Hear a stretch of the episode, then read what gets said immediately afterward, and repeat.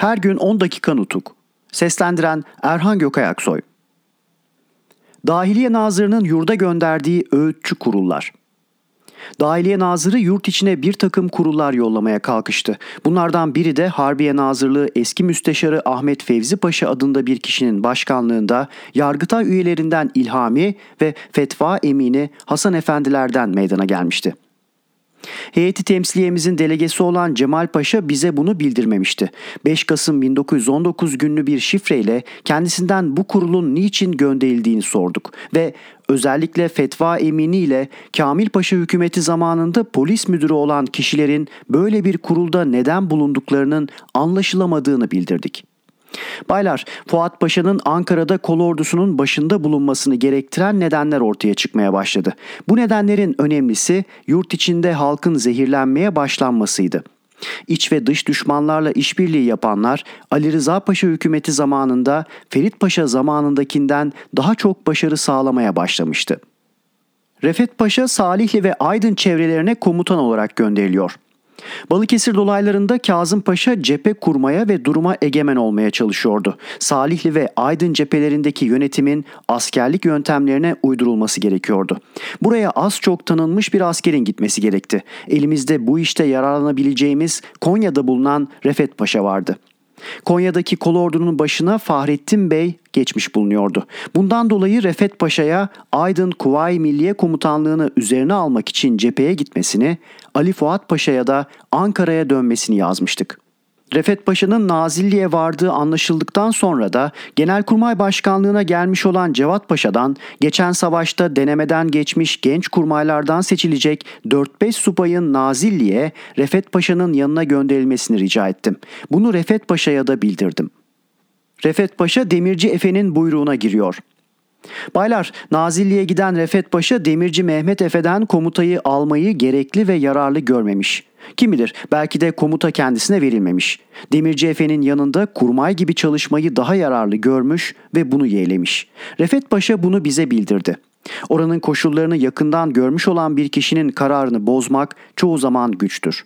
Çünkü ya gerçekten Refet Paşa'nın gördüğü ve yeğlediği gibi Efe'nin komutasını sürdürmek ve ona yardımcı olmak yararlıydı. Ya da Refet Paşa o cephenin komutanlığını bilinmeyen bir nedenden ötürü ele alamıyordu. Her iki olasılığa göre de olsa ille komutayı al diye buyruk vermek yararsız olurdu. Asıl tuhaflık bundan sonra görüldü. Bir süre sonra Refet Paşa Nazilli'den kayboldu. Birkaç gün sonra Balıkesir'de olduğunu bir takım yabancı subaylarla ilişki kurayım mı diye bizden sorması üzerine anladık. 22 Aralık 1919 günü verdiğimiz yanıtta ulusal örgütten olanların özellikle heyeti temsiliye üyesi olarak tanındığı için kendisinin hiçbir türlü ilişki kurmasını istemediğimizi bildirdik. Refet Paşa bir daha kayboldu. En sonunda bir gün Bursa'dan Refet imzalı kısa bir tel aldık. İstanbul üzerinden Bursa'ya geldim. Bu telin anlamını bir türlü kavrayamıyordum. Refet Paşa'nın İstanbul'la ne ilişkisi vardı? Bir de Nazilli Balıkesir Bursa yolu İstanbul'dan mı geçer? Bu bilmeceyi bir türlü çözemedim. Sonunda iş anlaşıldı. Refet Paşa Nazilli'den ayrıldıktan ve Balıkesir'de Kazım Paşa'ya uğradıktan sonra Bandırma'ya inmiş. Oradan da bir Fransız torpidosuyla İstanbul'a gitmiş. Orada bazı arkadaşlarıyla görüşmüş. Sonra da Bursa'ya dönmüş. Baylar bu bilmeceyi şimdi bile çözemiyorum. Bunun için beni bağışlayacağınızı umarım. Refet Bey'in bir İngiliz gemisiyle Samsun'a gelen Salahattin Bey ile değiştirildiğini ve kendisinin o gemiyle İstanbul'a dönmesinin istendiğini, bunun üzerine gitmeyip görevinden çekildiğini ve İstanbul hükümetinin benimle birlikte onun da yakalanmasını ve İstanbul'a gönderilmemizi genelgeyle buyurduğunu biliyorsunuz.'' Bu kadar çok bilinenle bir bilinmeyeni çözememek cebir bilenlerce pek bağışlanmazsa da benim bu noktada güçsüz kaldığımı açıkça söylemek isterim. Ferit Paşa hükümetinin yerine Ali Rıza Paşa hükümeti geçmiş idiyse de yeni hükümetin haber alma ve yürütme araçlarının gene öncekiler olduğunu biliyoruz. Baylar, Refet Paşa'nın bu hafif davranışı Aydın ve Salihli cephelerinde düzenli ordunun kurulmasına değin güvenilir bir komuta düzeni sağlanamamasına yol açtı. Dahiliye Nazırı'nın kuşku uyandıran davranışları. Baylar bu garip hikayeden sonra olayları yine bıraktığımız noktadan izlemeye başlayalım. Cemal Paşa bizim 5 Kasım 1919 günlü şifremizin bir noktasını anlayamamış. Babali merkezinden çektiği kısa bir şifreyle şu yolda bizden açıklama istiyordu. Dahiliye Nazırı'nın kuşku uyandırabilecek eylemlerine dikkatinizi çekmeyi gerekli görürüz sözleriyle ne demek istendiği anlaşılamadı. Bu noktanın tezelden açıkça bildirilmesi. Bu kısa soruya verdiğimiz yanıt biraz uzundur. Sıkılmazsanız olduğu gibi sunayım. Sivas 12 Kasım 1919 Harbiye Nazırı Cemal Paşa Hazretlerine Dahiliye Nazırı Paşa Hazretlerinin kuşku uyandıran işlerinden ve davranışlarından akla gelenler aşağıda bilginize sunulur. 1. Ankara gibi bazı illerdeki yüksek sivil görevlileri telgraf başına çağırtarak ulusal ayaklanma sırasında Ferit Paşa hükümetine karşı davranışta bulunanların durumlarını, hükümeti neden suçladıklarını, bu işin yasalara nedenli uygun olduğunu gözdağı verici bir biçimde soruşturmak. 2. Uzun süre hasta yattıktan sonra tifodan ölen Tokat mutasarrıfının ölümünün nedeni bilinmeyen bir olay sayılarak Sivas Valiliğinden şifre sorulması. 3. Adliye Nazırı ile birlikte Balıkesir cephesinden gelen ulusal kurulla gizli buluşmaları sırasında Adliye Nazırı'nın ulusal eylemi yönetenlere karşı bir işlem yapılıp yapılmayacağını kendisinin yanında söz konusu edebilmesi. 4. Dahiliye Nazırlığı'nın üzerine aldığı zaman ilk yurtseverce iş olarak vatan hainliği açıkça tanıtlanmış olan eski Dahiliye Nazırı Adil Bey'in düşünce ve iş ortağı Dahiliye Müsteşarı Keşfi Bey'i kovması gerekirken onu bugün bile görevinde tutması ve onun aracılığıyla kamu görevlilerinin yerlerini değiştirmesi. Doğaldır ki bu müsteşar aracılığıyla atanacak görevler pek haklı olarak ulusal güveni kazanamazlar. Örneğin ulusal eylemin başından sonuna değin karşıcıl bir durum alan ve sonunda halkın işten el çektirdiği fakat hasta olması dolayısıyla o zaman tutuklanmamış ve sürülmemiş olan eski Kayseri mutasarrıfı Ali Ulvi Bey yönetici niteliklerinden büsbütün yoksun ve yetersiz takımından olduğu halde Burdur'a atanmıştır. Gene yetersizliğinden ve canik sancağı için uygun görülmediğinden kendinin de istemesi üzerine epey zaman önce İstanbul'a gönderilen Ethem Bey de Menteşe'ye atanmıştır. Aydın mutasarrıflığına eski Niğde mutasarrıfı olup Sivas'a getirilen Cavit Bey atanmıştır. Bütün bunlara karşın eski Konya valisi vatan haini Cemal Bey'in adamı olan Antalya mutasarrıfı birçok başvurularımıza ve halkın sızlanmalarına karşın şimdi gene yerinde oturuyor.'' 5. Özlük İşleri Müdürlüğü gibi en önemli görev bir Ermeni elinde bulunduruluyor.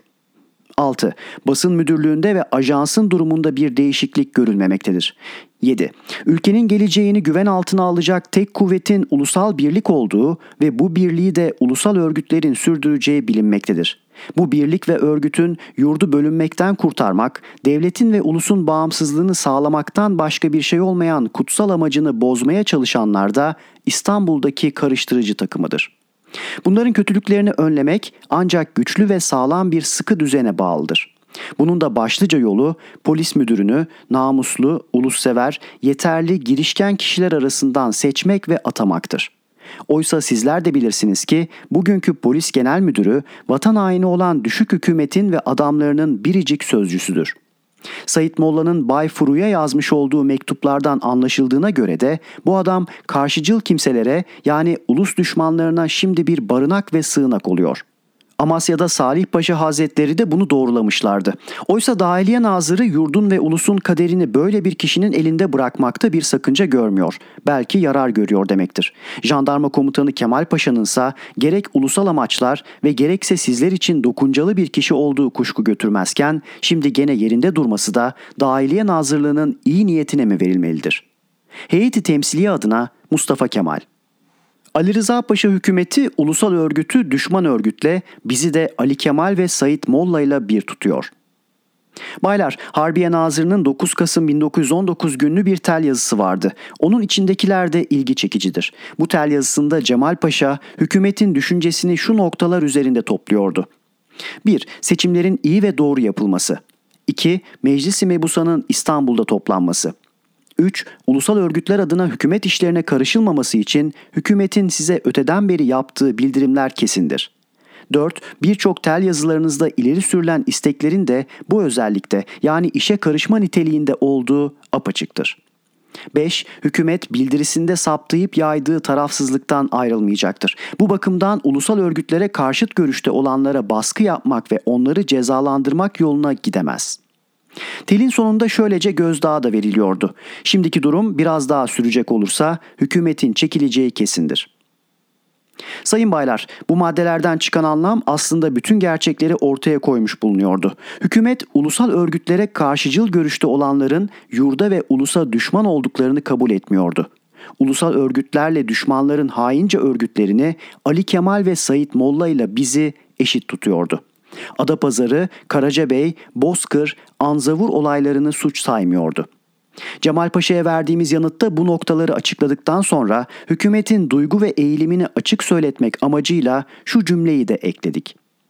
Sözlerinizden anladığımıza göre yüksek hükümet ulusal örgütün varlığını belki gereksiz görüyor. Gerçekten durum böyleyse yani ulusal örgüte dayanmaksızın yurdu kurtaracak kuvvetiniz varsa ona göre gereği yapılmak üzere açıkça bildirilmesini, her türlü yanlış anlamaların ortadan kalkması için çok rica ederiz. Her gün 10 dakika nutuk. Seslendiren Erhan Gökayaksoy